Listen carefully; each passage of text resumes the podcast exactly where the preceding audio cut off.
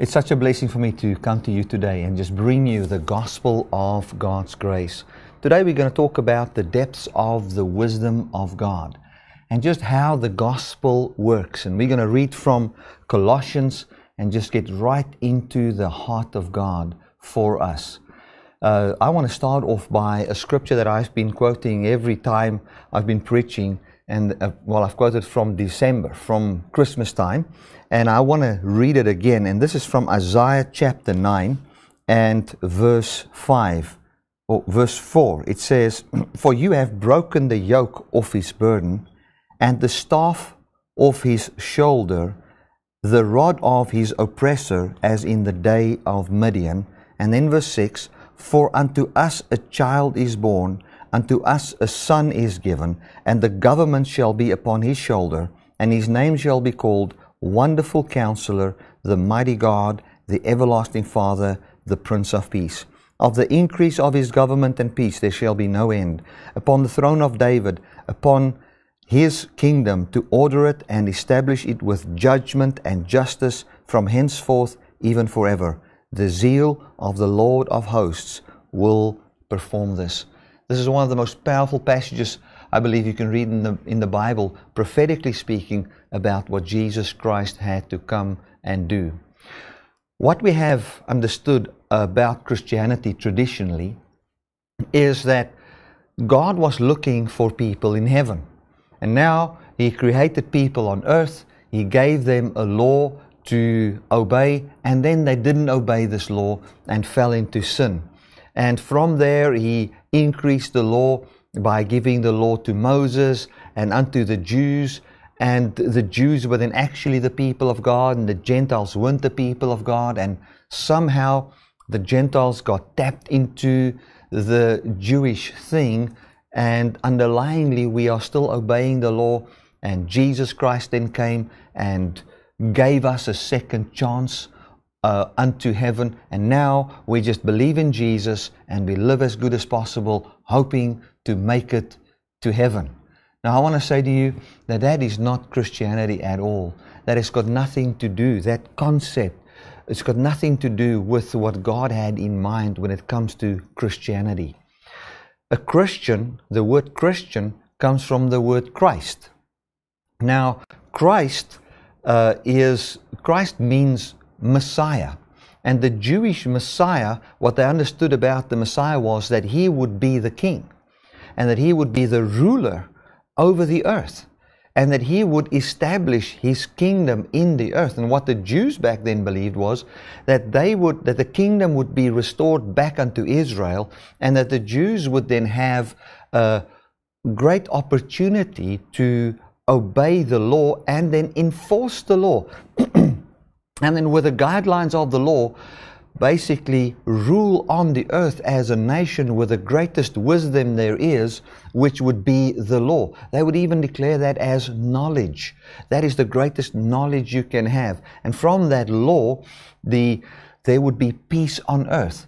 Their whole mindset was that there would be a Messiah and a Christ that would then actually be on earth and rule on earth. And they awaited a Messiah.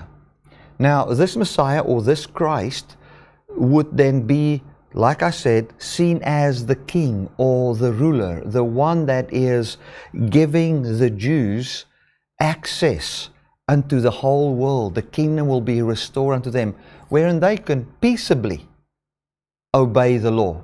If you go and study a little bit of church history, you will see that the Jews couldn't peaceably obey the law. They were always under some kind of a ruler, be it Romans or whoever. They were under some ruler. Back in Egypt, they couldn't serve their God the way they wanted to serve their God. And these Jews believed that if they can just serve God the way they're supposed to serve God through all the sacrifices and, and everything, then they will be a light unto the whole world. And that the world, and this was what uh, what the Jews were supposed to do, they were supposed to then be a salt unto the earth, and people would have to come to them and say, Teach us, show us. They were then supposed to teach and show them unto the Messiah would, that would come, which would be the Messiah of all people, which would then reign and rule over all, bringing the kingdom of God to all people. This they didn't do. They were salt, but they lost their saltiness and were then trodden underfoot by men and seen as worthless. There was no worth anymore, uh, you know, in what they basically did. That was the Jewish understanding of how this whole thing would work. They couldn't freely serve God. They couldn't freely live their, their passion. And they thought that there will be a Messiah. This Messiah would then also be called, is also called Christ. And from that Christ or Messiah, we got Christians, which would be us, the Christians. So the Christians were the people that were actually saying in the early church time that Jesus is the king. He is the ruler. He is the one that has the rule over us, and his kingdom is being established in the earth. And the point that I want to make is that as Christians, we traditionally has had the view, and at least I did, I grew up thinking, especially after I got saved, that it's all about having Jesus save us from this world and take us to heaven. And that is accessed through good works. We couldn't do the good works. Gee, God gave us a second chance by bringing forth Jesus. And now, since we have the second chance, He now gives us the Holy Spirit. And the Holy Spirit will then give us the ability to do the good works and obey the law and live a holy enough life. And so we are righteous enough to, when we die, partake of a resurrection, and that resurrection happens when we die, and then go to we, we go to heaven. That is what I used to believe. But as you read Isaiah here, you see that it doesn't have so much to do with that. It's got much more to do with God coming, breaking the yoke off the backs of people, bringing a child to this earth which would fit to a certain degree the paradigm of the Jewish understanding of what a Messiah would be or what a Christ would be. Where the Jews had it wrong was that they thought that, uh, and I touched on this last week, they thought that God gave Jesus or, or, that God would give a Messiah to deliver them from a people group, to deliver them from the Romans, or to deliver them from, from oppression, where they were oppressed by other nations, and they had it completely wrong. What they thought was that the Messiah would be the Messiah of the Jews.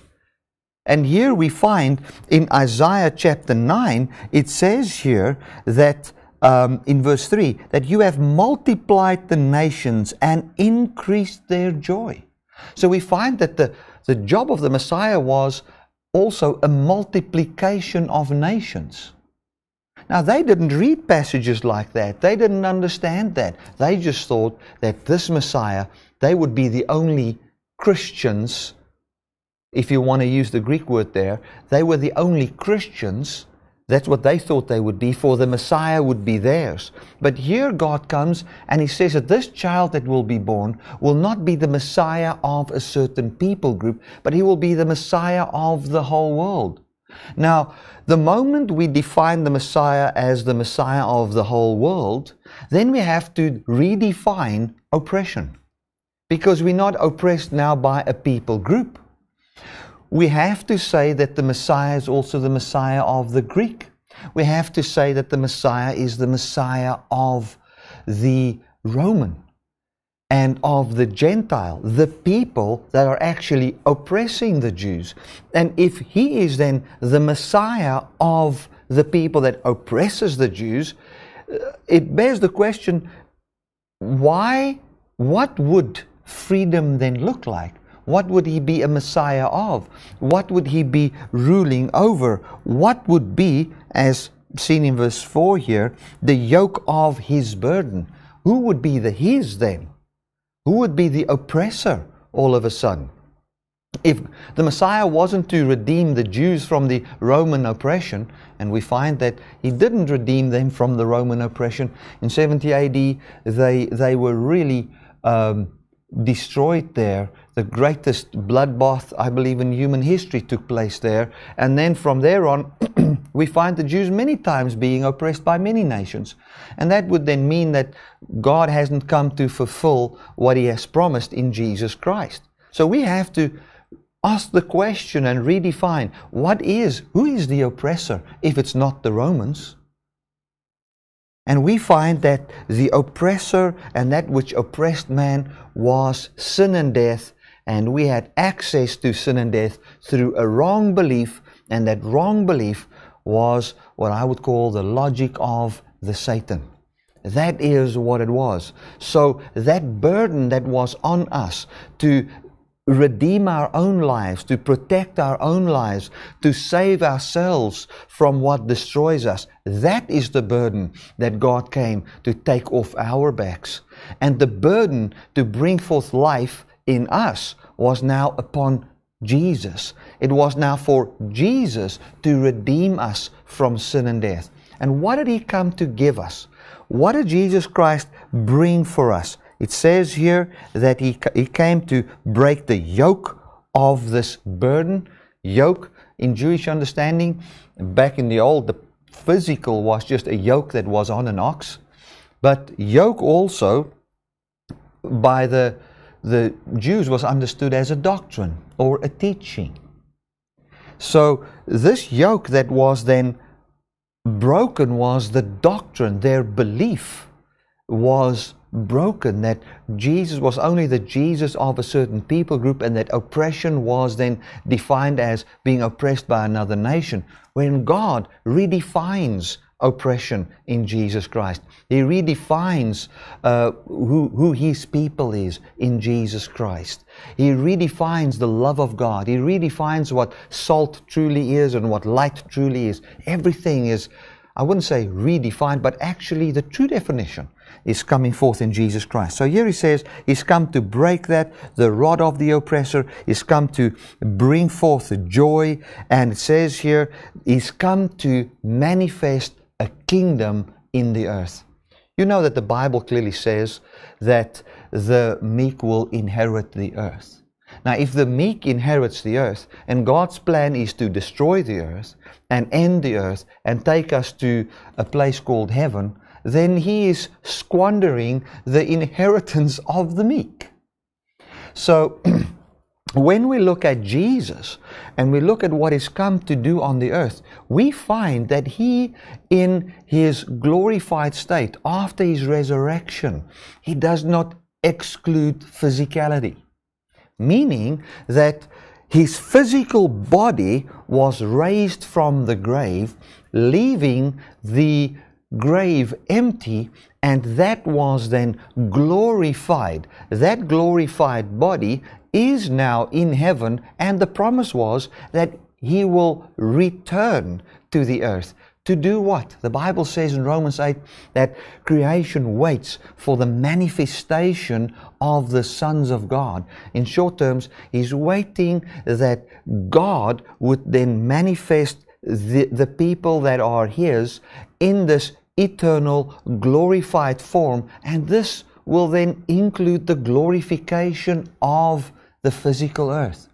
This glorification is not a taking away of humanity from the earth, but it's actually a unification between heaven and earth, wherein the, um, th- that where in the earth the temporal is glorified with the eternal. Now that might sound like uh, very theoretical and all those kind of things.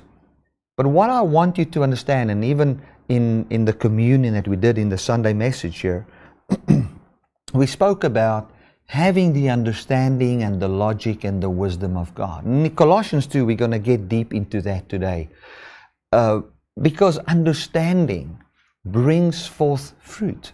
If you don't understand something, it cannot bring forth fruit in your life. You need to understand. Understanding, the Bible clearly says in Matthew 13 that the seed that falls in the fruitful ground is he that hears the word of the kingdom and understands it.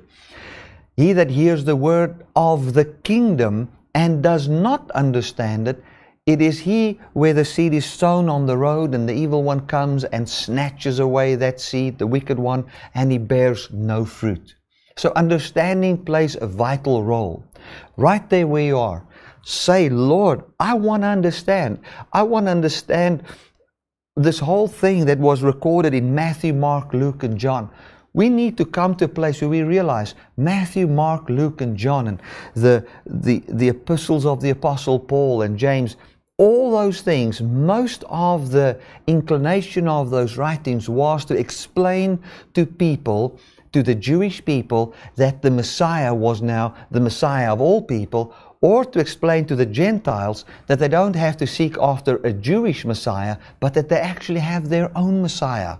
And to redefine uh, what freedom is, and to see this kingdom manifest in the earth, wherein God brings forth righteousness, holiness in people, and where He sustains them, where He keeps them holy, where He keeps them righteous, where a holy life is not called obedience to the law anymore, but actually a fruit of the very Spirit of God. Amen. That means that the holy life I live, that it is not me living, but that it is, what does Paul say? It is Christ living in me. So at the end of the day, what Jesus Christ came to do is, He came to break the yoke of sin. He came to break the yoke of the bondage of the law, wherein we, through the law, or let me put this way, wherein sin, through the law, had access unto killing us, manifesting its death and wickedness greatly in our lives. That is what He came to deliver us from. So, when we talk about Christ or when we talk about the Messiah, we are not trying to tap into Judaism. And I want to talk about that today.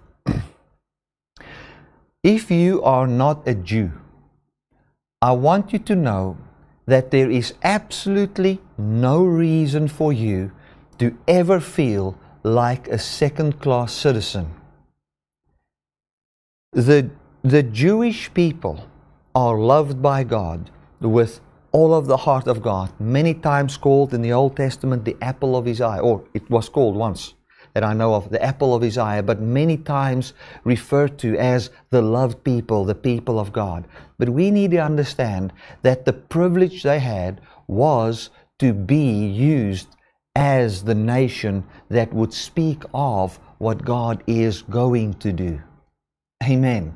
And if we today go and look at the Jewish people and we look at them and we say, a people that are more special than other people, you are not understanding what true Christianity is. You are not seeing the dimensions of the love of God.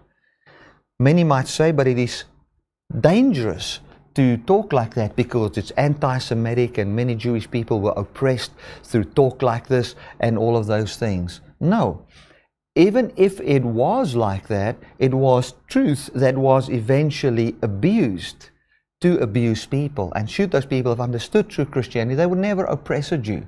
This is, if Jesus is not the Messiah over sin and death, instead of being the Messiah over a people group, no Jew will ever be able to be saved.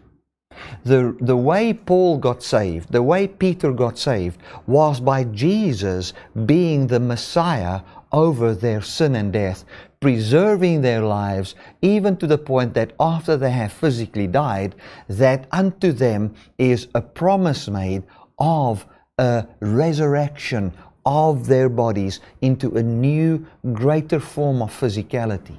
That is what it's all about. That's how Paul got saved saved from sin and death. The Bible says, You shall call his name Jesus. Why? For he shall save his people not from the Romans, he shall save his people from their sin. Amen. So that talks about saving the Jews from their sin in rejecting the Messiah, and should they come to the belief, He can save them from physically what they've done there, as well as then, and this is the real focus of it, the manifestation of the fruit of the flesh and all those kind of things, taking them out of defining themselves in their flesh into having their definition in the glorified man, Jesus Christ, seated at the right hand of the Father. Glory to God. That is what it's all about. Now, in this introduction, I wanted to just lay the foundation that you know it is about a kingdom wherein God has come to end the old, to end the old system of a Messiah for a certain people group, where and when the Bible talks about we've been grafted into, what he's actually saying is, he's talking what I would call becoming a Jew for the Jew and a Gentile for the Gentile language. It is still coated with types and shadows and so forth, wherein he's actually saying, listen, this whole message of having a Messiah is actually true for the Gentile as well. And the moment it becomes true for the Gentile, we have to redefine what uh, uh, the Messiah is for and what he saves us unto. Amen. That is such good news. If we can just say, Lord, I want to grab a hold of this, I want to hear this, we will see the fruit of God in our lives. Now, the reason why I say this, to make it practical, is simply this. A wrong understanding of the gospel produces a powerless life at the end at the end of the day, what this whole thing is about for me is I want to share in the power of his resurrection. And I want you to share in the power of his resurrection, for that is the very will of God for us. That's what He's come to bring unto us, that we can have a life where we have conquered sin and death. I've said it last time, and that is that no political group, no political uh, uh, party will ever, ever, it will never be eternal because no political party possesses the power to deliver a human from the power of the flesh. You know, in South Africa, um, wherever this is seen, South Africa, we've, we've, our political leaders, we can use different names here. You know, I can use a, uh, even back then when Nelson Mandela lived, you can use a glorious figure like Nelson Mandela. You know what is the problem with Nelson Mandela as, uh, as, as a leader? The problem with him is he cannot save man from the sin of the flesh. He cannot save he cannot save a man and preserve his life eternally. He doesn't have that ability. He himself is in need of a savior. So, the reason why I preach this is simply because the eternal kingdom is the kingdom of this Messiah, which is found inside the parameters or the bounds of a God that is not commanding his people to live a holy life, that is not commanding his people to be free from sin, that is not commanding his people to, um, to be in a certain way, but a God that says, I've got a kingdom, and this kingdom is will manifest from me ruling, and the way Jesus will rule is he will rule over the hearts of people and he will rule over their beliefs he will rule over the power of sin in their lives and he will manifest his life inside them. And as his life starts to live in every person we would find life manifest everywhere you know, there's a story going around, I don't know if it's true, but that one of the ministers said that the greatest cause for dying is death. And I don't think there's anything more true than that. That is so true. The greatest cause for dying is death. As what the greatest cause for true living would be life. So, um, you know, one might think is humorous. Yes, the greatest cause for dying is death. Yes, it is. And you can take it the other way around. The greatest cause for death is dying. It is so true. The, the reason why there is death in the world is because people are dying inside. Because there's death inside. And unless that death is taken away and life enters, you will find no life. And that is exactly what Christ has come to do.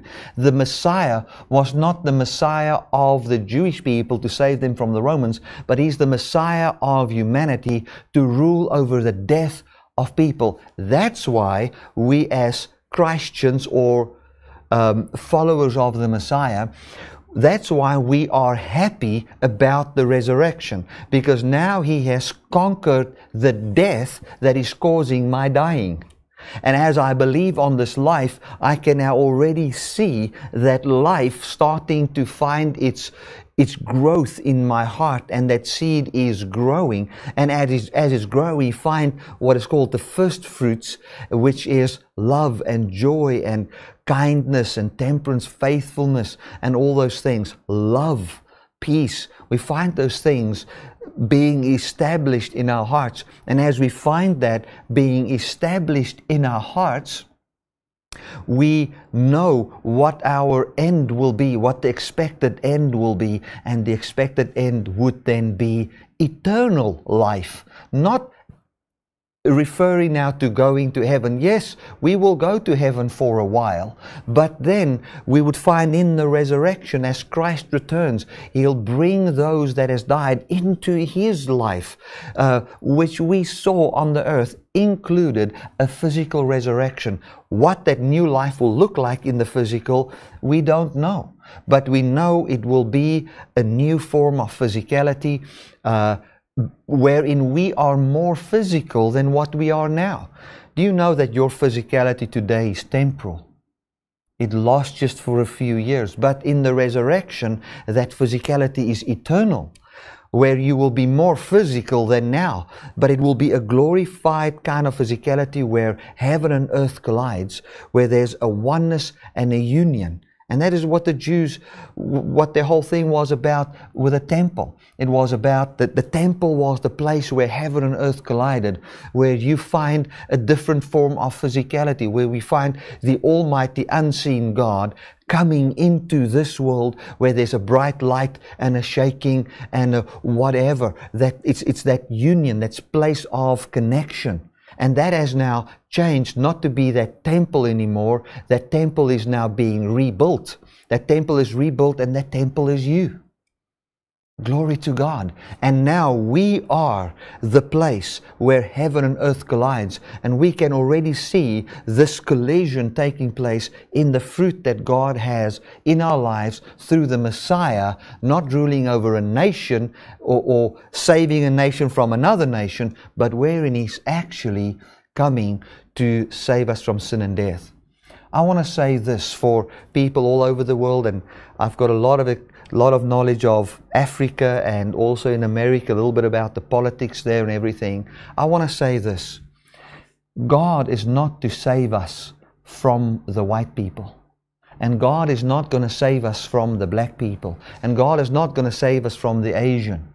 No, God has come to save white and black and Asian from what destroys them. And that is the definition of the Messiah. And God doesn't want us to go under the burden of sin and death. And we can see how He's conquering sin. And we will see, we know now that He has physically conquered death in the message of the resurrection. And in the end, then, we will see that truth manifest in us.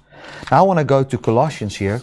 Colossians chapter 2 and verse 1. It says, For I would that you know what great conflict I have for you, and for them that are in La- Laodicea, and for as many as have not seen my face in the flesh, that their hearts might be comforted, being knit, knitten together in love, and unto all the riches of the full assurance of understanding, to the acknowledgement of the mystery of God and of the Father and of Christ. Now, this is so powerful. He comes, he says, My heart is burdened for every person that are in Laodicea, even for those that have not seen my face in the physical. My heart is for them. And I want their hearts to be comforted, being knit together in love.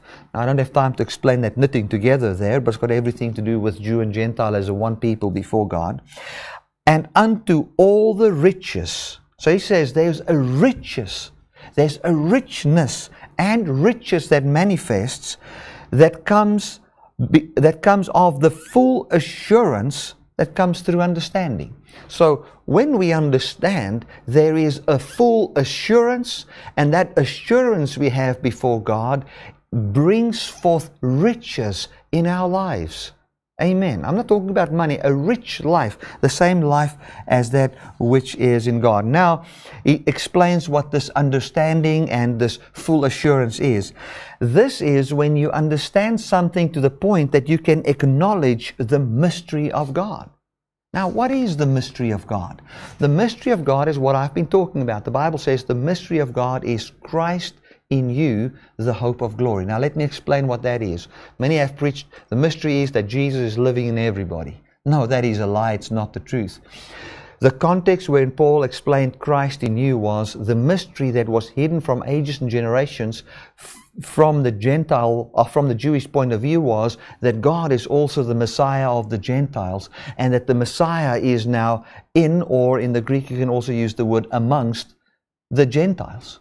So the mystery was this is the mystery that was hidden that God is not the Messiah of a people group to save them from another people group, but He's the Messiah that saves you from sin and death and that that is true for all people and that saving is also now the establishing of his kingdom wherein he rules over practical things like how you treat your wife how you treat your husband how you treat people what you think about yourself where he rules over the power of the flesh where as we're going to read today, where we've been circumcised with a circumcision that's not made with hands, but the circumcision where the flesh is cut out of our hearts, where we can actually now experience the quality of God's life, the resurrection power of Jesus Christ, unto a brand new life. Amen. Now, you know, I'm just asking you to bear with me. I know that what I say, a lot of what I've said is very technical, you know, but it's actually so simple. Unto us a child was given that will rule over sin and death, that will manifest his kingdom in the earth, that will make everything here new, where it is not up to us to try and rule and reign. Let me say this to you.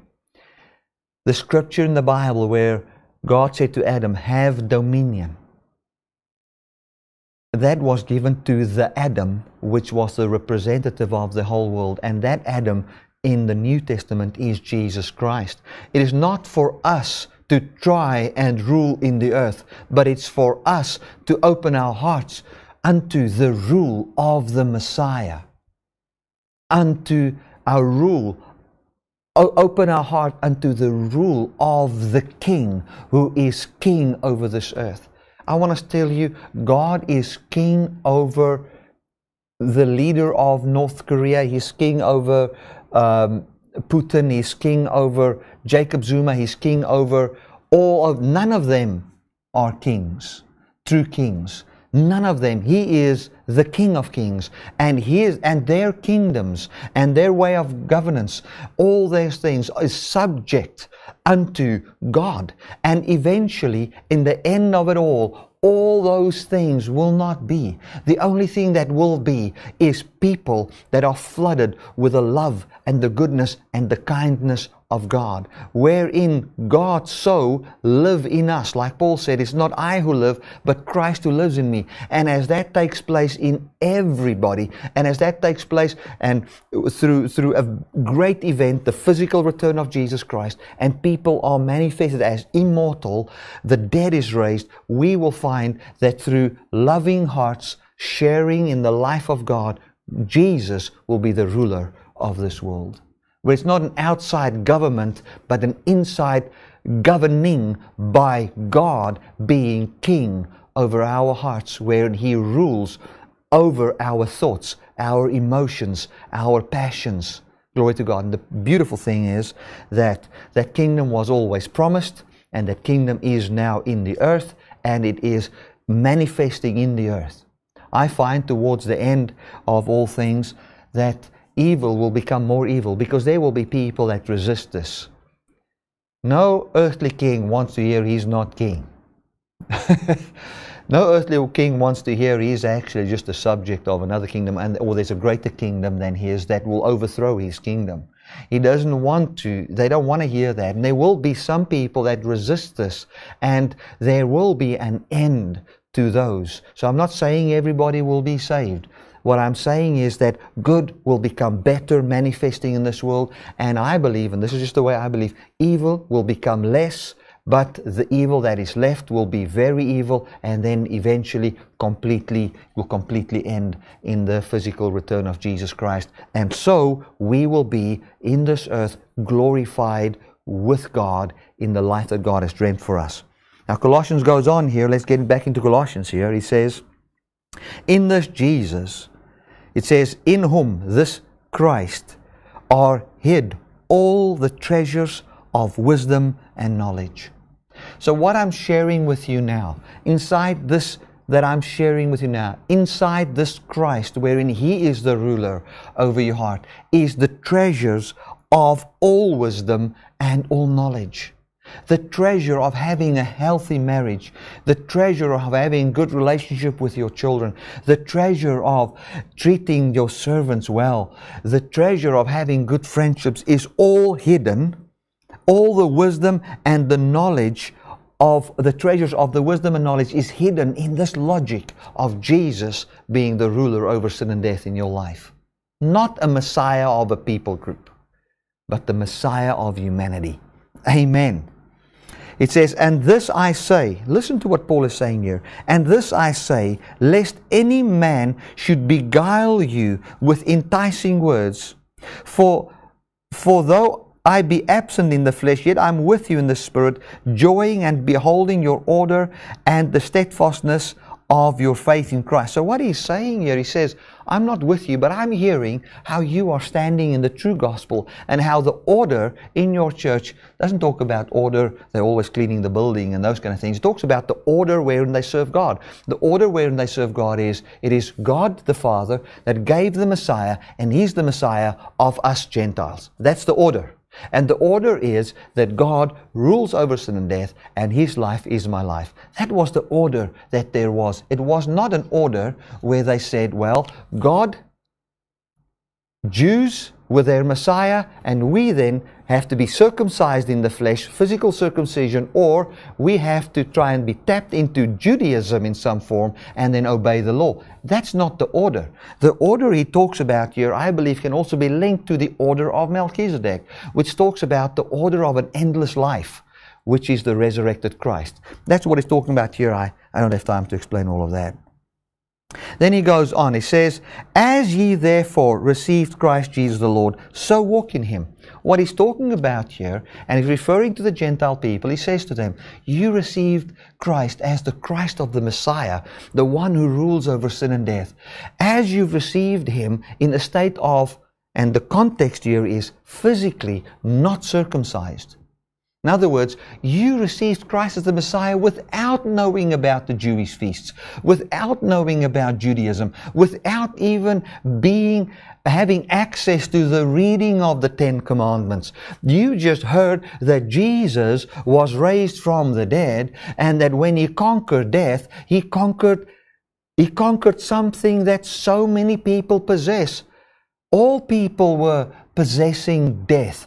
All people were possessing sin. And since he became uh, victorious over sin and death, because remember, these Jews were so, they didn't know what, how could their Messiah die? What would be the significance in their Messiah coming here, not redeeming them from the Romans, dying for three days, then be raised and going to heaven, and then pouring out the same Spirit that raised him from the dead on all flesh, all of a sudden people talk in different tongues when the Holy Spirit comes, and people from all over now hear the message. And this is the good news of the resurrection being preached by the Holy Spirit, and the Spirit comes on the Gentiles. So they had to redefine who and what the Messiah was. And they had to come to the conclusion the Messiah is the one who saves us from sin and death. And he's saying to the people in Colossae here, watch out for the Judaizers. Watch out for the people that want to bring you back under the law. that wants to destroy your life, they're going to destroy you by taking you back to the law because they don't want you to serve Christ or uh, um, to walk in Christ as you are, uncircumcised. They want you to change your flesh. They want the men to be circumcised and include Judaism into Christianity talking about a mixture between law and grace. And this is what he says. He says here, I want you to fully understand how the gospel works, how God is the Messiah over sin and death, wherein our willpower, wherein our contribution is not needed, where he is the only Lord, where He is the only King. And as we understand that and walk in the full assurance of that, we will not be tempted. We will have the right order. It's not us and Judaism and laws, it's just Christ and Him ruling over and we believing. That's the order. The order of His endless life manifesting in me by his doing, where He rules, where He enforces His life into our lives as we believe upon that. Now, Paul is now warning people. He says, As you have therefore received Christ Jesus the Lord, so walk in Him. Don't now go and mix it with the law, for it will destroy your life. It says, rooted and built up in him and established in the faith as you have been taught, abounding therein with thanksgiving. Beware lest any man spoil you through philosophy or vain deceit after the traditions of men. Can you see here that they didn't follow the Jewish traditions, yet the Messiah was their Messiah? And now people want to get them back to the Jew- Jewish feasts and Jewish this and Jewish that and Jewish numbering and Jewish. Jesus is your Messiah. And you need to understand what Messiah means. Amen. Beware lest any man spoil you through philosophy. Now, that word spoil there means to carry off as booty or to carry off as a captive or a slave. To lead away from the truth as a subject to one's own way. So, what he's saying is, let no man make you his slave. What he's saying is, if you believe anything else about the Messiah, you will be made a slave again. You will be made a slave. Why? Because the moment we incorporate the old system again, we are not allowing the Messiah to have his rule in our hearts. And what will happen? Sin, death, jealousy, the fruit of the flesh, love for money, evil concupiscence, all those things will start to manifest in our lives because now we want to govern it by how we fast, or how we keep some feast, or how we re- try and resist sin in some form, or those kind of things. Instead of having an open heart to say, I am a subject of the kingdom of the Messiah. Amen. Now it goes on there, it says that we will be spoilt or be uh, taken captive through philosophy. That word philosophy doesn't talk about philosophy as we know it today. It talks about, and I'm going to read the Greek word here for you. It says Jewish sophistry. And what that means, the word sophistry means, it means the use, um, the use of clever but false arguments. The use of clever but false arguments. You know, the teaching that you must try and get rid of the flesh, you must crucify your flesh, you must lay down the flesh, you must, you must. Those are all clever but false arguments. That's what it is. And what is coming and what he's saying here, he says that you don't have to have any of that in your life. It is all over. It is gone. It is not part of what God has for you. Amen. So it says here, Beware lest any man spoil you through philosophy or vain deceit after traditions of men, after the basic principles of this world. How many times do you hear teachings on this is just a basic principle? Principles sowing and reaping, tithing principles, all these principles. says, beware, be careful. That's what he's saying here. Verse 9, for in him. Now listen, this is what the Jews preach. The Jews preach and say to them, listen, yes, Jesus died for you, but you need to be, in order to have the Messiah rule and reign over you, you have to become a Jew.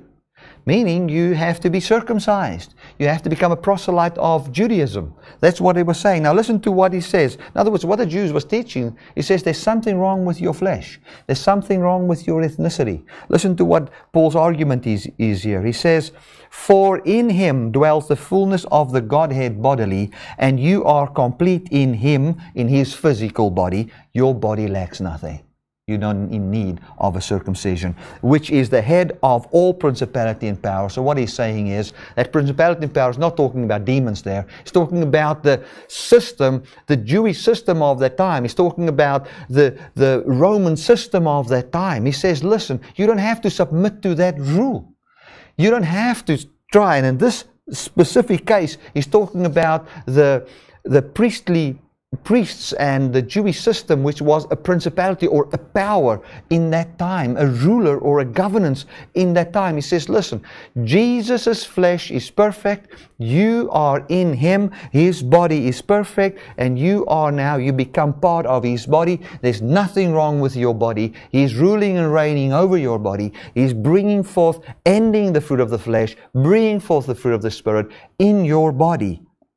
That's what he's saying. He says, In Christ you are circumcised with a circumcision without hands, in the putting off of the body of the flesh by the circumcision of Christ. I'm going to end with that. So, what he's saying is, he's just saying that Christ's death and his resurrection and his bod- bodily resurrection, physical resurrection, what that means. And as we believe unto that, I, I, I, wish I had time to go, go on talking about the blotting out of the handwriting of ordinances, everything.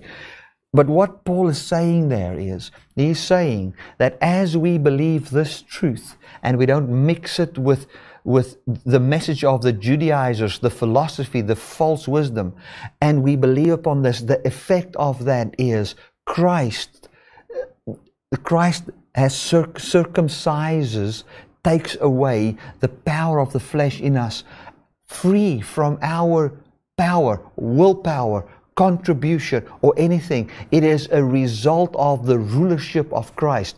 The way the Messiah rules is he came to kill the enemy, and he killed death, and he killed sin.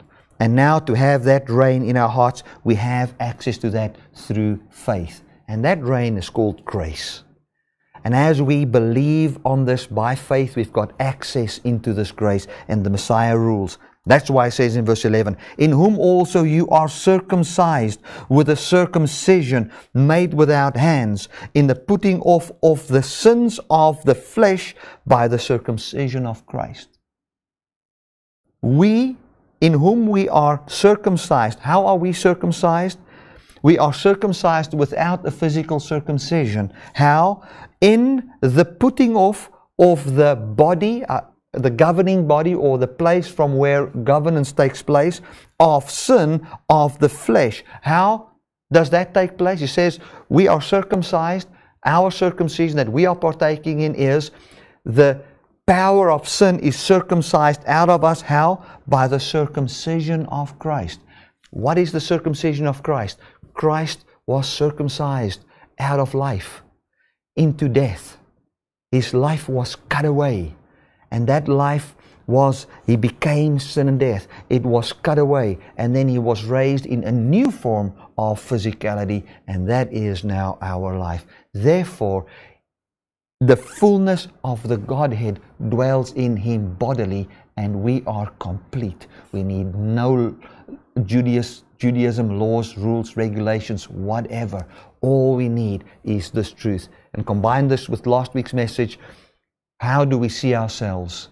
The Bible says, let your affection, that word affection there in Colossians 3 mean, let your wisdom, the depths of the wisdom of God, let your opinion of yourself, let what you think of yourself, the Greek word therefore let your desire be or let, let your eyes be focused on heaven. It says there, let your opinion of yourself, what you think of yourself, be Christ. My opinion of myself, my opinion of this ministry, my opinion of our internet church, my opinion of how I would live with my wife and my children is the Messiah rules unto a successful, peaceful, life flooded life by His rule in my life. And that's true for you. Amen. I would like for us to pray together. Father, I want to thank you so much for your rulership. Thank you for your kindness. Thank you for your love that you have towards us. And Lord, as I'm praying, I'm thinking of everyone that is watching me today. I thank you, Lord, that you are their Christ. You are their ruler. Thank you, Father, that you have come to circumcise them with the greatest circumcision, that which is unto life. I stretch forth my hands towards them and I speak to those people that are watching. I say to those who are physically sick, in the name of Jesus Christ, you are healed right now by the power of God. The power of the Christ who in bodily form has conquered all sin and death. I declare you healed. Those that are lacking understanding, I'm speaking over your mind that you will be enlightened to see the, the dimensions of the goodness and the love of God. Amen. Amen. I want to thank you so much for watching, and I want you to know that God loves you and He will eternally love you. Amen.